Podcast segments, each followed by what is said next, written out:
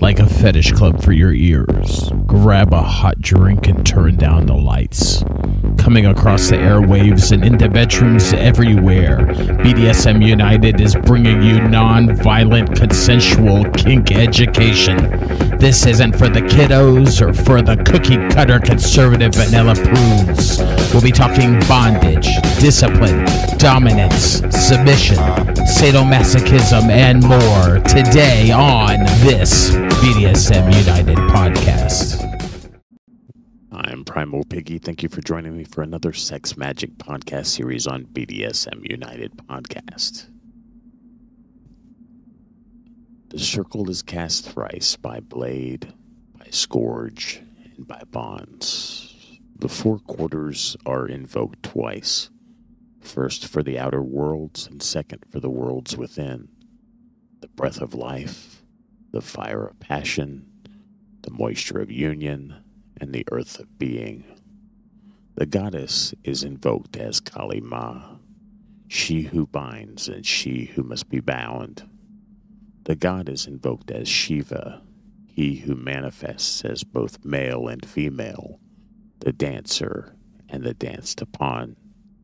The declaration of intent is made by both partners that this is to be a ceremony personal growth for each other, manifested in the form of erotic surrender. Today's Sex Magic podcast is Dark Tantra, a surrender ceremony. The dominant faces the submissive, barely touching heart to heart, lip to lip. Submissive offers the fealty of her senses to him as his bound handmaid. Dominant binds the submissive with cord and also with blindfold and earplugs, which will muffle but not totally exclude all sound, and leaves her alone on the bed for a suitable time for sensory deprivation. The dominant signals his approach by the crack of the scourge, cutting the air, and by the feel of his breath alone on some exposed part of her body. Submissive offers the gift of her pride that she may learn humility. Dominant questions her on the meaning of pride and why it needs to be surrendered sometimes. Then he offers to hold her pride for her, tying a knot in the black satin cord he wears round his waist in this part of the rite. In return for her offering, Submissive humbly asks that Dominant grant her the sight of his face. Dominant teases her a little and asks her what she expects to see the face of a god or the face of a man. Finally, he removes the blindfold, making and holding eye contact with Submissive. Submissive thanks him and asks to surrender her will that she may learn the value of obedience. Dominant questions the offering of will and makes her speak on how it had come to be misused. Then Dominant ties her will into a second knot in the black cord. Submissive thanks him and humbly asks Dominant to grant her the gift of the clarity of his voice, that she may learn to hear and obey his commands. Dominant teases her a little about how she might try to twist his words to mean more than they actually mean, but he removes her earplugs. He speaks to Submissive about will and obedience and the power of command. Then Dominant gives Submissive some erotic command of his own fancy, and she complies with his demand, whatever that might be. Submissive asks that Dominant accept the offering of her human spirit, that she may discover union with her animal nature. Dominant ties her human spirit into the third knot in the cord, and he may also choose to fasten a collar of obedience around her neck with the words, You are mine. Submissive thanks Dominant and humbly asks for the gift of his scent so she can recognize the smell of her master. Dominant teases her a little about whether she would be able to recognize him in a crowd if she were blindfolded. Dominant then moves very close, but not quite touching, so that submissive can smell his musk. Dominant commands to touch herself and arouse her animal passions for his delight. And this is ideally followed by a somewhat steamy scene. Dominant calls a halt when he senses Submissive is close to orgasm. Submissive asks Dominant to accept, accept the sovereignty of her body to use as he wills, as the land submits to the king, so that she may finally learn about total trust. Dominant seriously asks Submissive about what the sovereignty of a woman's body means to her and at what terrible cost she has gained it, and at what extreme need she is offering it into his keeping. Dominantly, dominant reluctantly accepts the gift of the sovereignty of her body, tying it into the fourth knot in the cord. Submissive thanks him and begs for the gift of his touch. Dominant then uses his touch as he wills to arouse her to orgasm. When Submissive can breathe and speak again, she offers Dominant her powers of independent speech that she may journey through eloquence into silence. Dominant compels Submissive to meditate in silence for as long as he thinks it's beneficial, then grants Submissive permission to speak again briefly. Submissive begs Dominant to reward her with the gift of his taste. Dominant takes her head into his hand and kisses her and then orders her to give him a tongue bath until he chooses to come, however he pleases, finally permitting her to lick his seed from his fingers.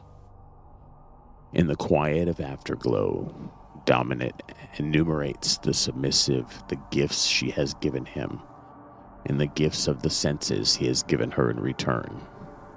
He confirms that they have a contract for her to practice her vows until the time they have previously agreed upon is over, and they will hold a simple ceremony of unbinding. At that time, the knots in Dominant Sash will be untied one by one, and each gift returned to Submissive, who agrees to reclaim the burden of power that Dominant is holding for her at that time. For now, Dominant unbinds her hands and ties the five knotted cord around her waist in token of the vows of bondage. Submissive will wear this the entire time of her servitude, be that an hour or a day or a week. Dominant formally accepts her servitude with the words, So be it. Submissive acknowledges, and the words, So mote it be. The gods and goddesses are thanked for their presence and are released to become observers of their vessels and to partake in their pleasure if they so desire, but are asked to continue their guidance that these rites may still retain their sacred touch, even if the vessels are to be left on their own.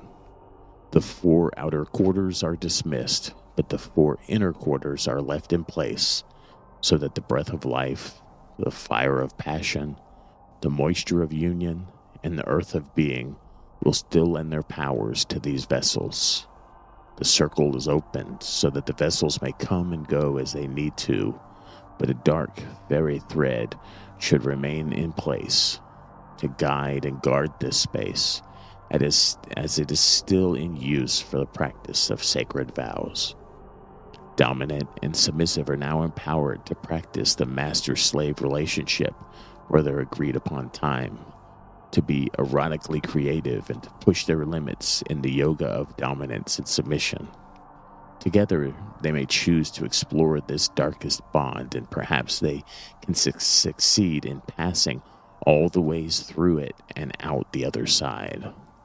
When they're finished with their practice, they hold the ceremony of unbinding, in which the dominant gives submissive back her powers one by one, and submissive tells dominant the lessons she has learned.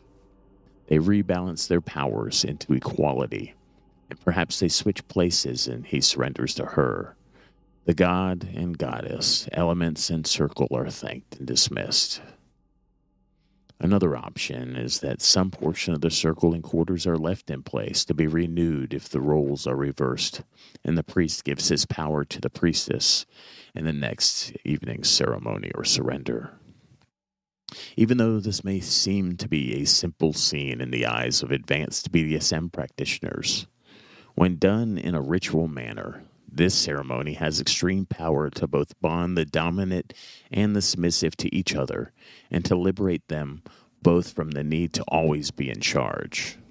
Good dominants cherish and nurture their submissives, using their intuitive, empathetic powers channeled through them by the gods to heal and transform both themselves and their submissives. The best BDSM, or the best ritual BDSM, is carefully negotiated and limits may be pushed, but they're always respected. The motto of the BDSM priest or priestess is safe, sane, consensual, and sacred. I'm Primal Piggy. Thank you for listening to this BDSM United podcast in our Sex Magic podcast series. Uh, we created this series because a lot of times, uh, in a lot of resources and books, it tells you that sex magic exists, but it doesn't actually tell you how to do sex magic workings. And we wanted rubber to meet the road and to you to have practical workings that you can do, rituals invocations, spells, all different types of um, all different types of workings. You can find uh, all of our resources at www.bdsmunited. It's been a joy speaking with you about this ceremony, this dark tantra surrender ceremony. And uh, it's been a joy talking to you today, and I will talk to you again soon.